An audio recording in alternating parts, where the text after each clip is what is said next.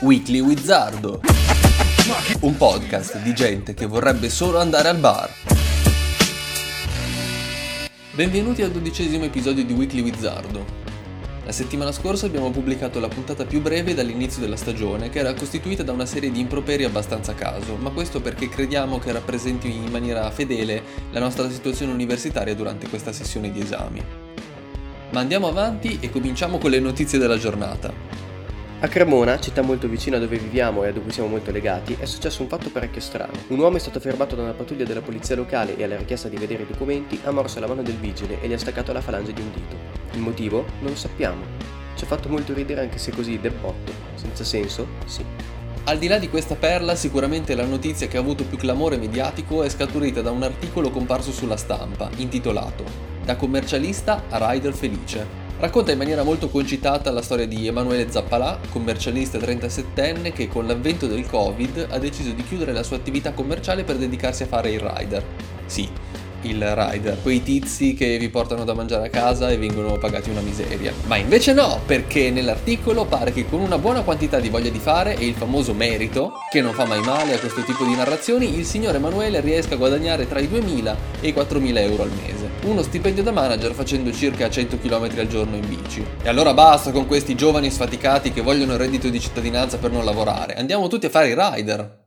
No? Beh no, l'articolo ha generato un grande clamore mediatico e nei giorni successivi si è scoperto che il signor Zappalà non si chiamava Emanuele, non aveva 37 anni, non faceva 100 km al giorno in bici, non aveva mai fatto il commercialista e, incredibile ma vero, non guadagnava davvero quella somma. L'unica parte che presumibilmente non è stata falsata era che faceva davvero il rider e gli piaceva il suo lavoro.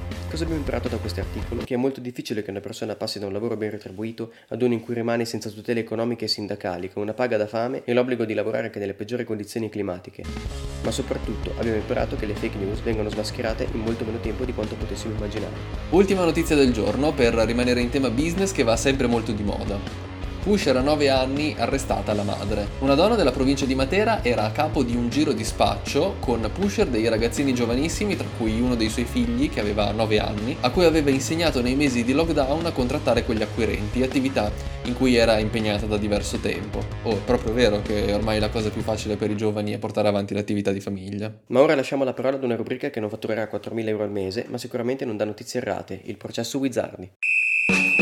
Buonasera amici ed eccoci per una nuova puntata del processo Wizzardi. Oggi vogliamo soffermarci su un solo evento del mondo sportivo, anzi del mondo dei motori, la Dakar, il mitico rally ride nel deserto che arriva ogni anno all'inizio di gennaio, puntuale come un orologio svizzero. Quella di quest'anno è stata l'edizione numero 43 e si è svolta interamente in Arabia Saudita, con i piloti che hanno dovuto sottostare a un rigido protocollo e a pesanti restrizioni di viaggio che hanno impedito che la corsa si dipannasse in più stati. I chilometri percorsi tra il 2 e il 15 gennaio sono stati ben 8.000, con 5.000 di questi di prove speciali per un totale di 12 tappe. La corsa partita da Jeddah ed è terminata nella stessa città, la seconda più grande dell'Arabia Saudita dopo la capitale Riyadh. Il mitico rally nel deserto ha avuto come grandi protagonisti Kevin Benavides, campione nelle moto, e Stéphane Peterancel, trionfatore tra le auto a bordo della sua Mini John Cooper Works Buggy. Peterancel, 55enne pilota francese, è la quattordicesima vittoria nella Dakar. Sì, avete capito bene, 14, di cui 6 edizioni in moto e altre 8 in auto. Terzo in classifica, proprio tra le auto, è arrivato Carlos Sainz, pilota spagnolo classe 62, altro Highlander della Dakar e padre del nuovo pilota, Ferrari,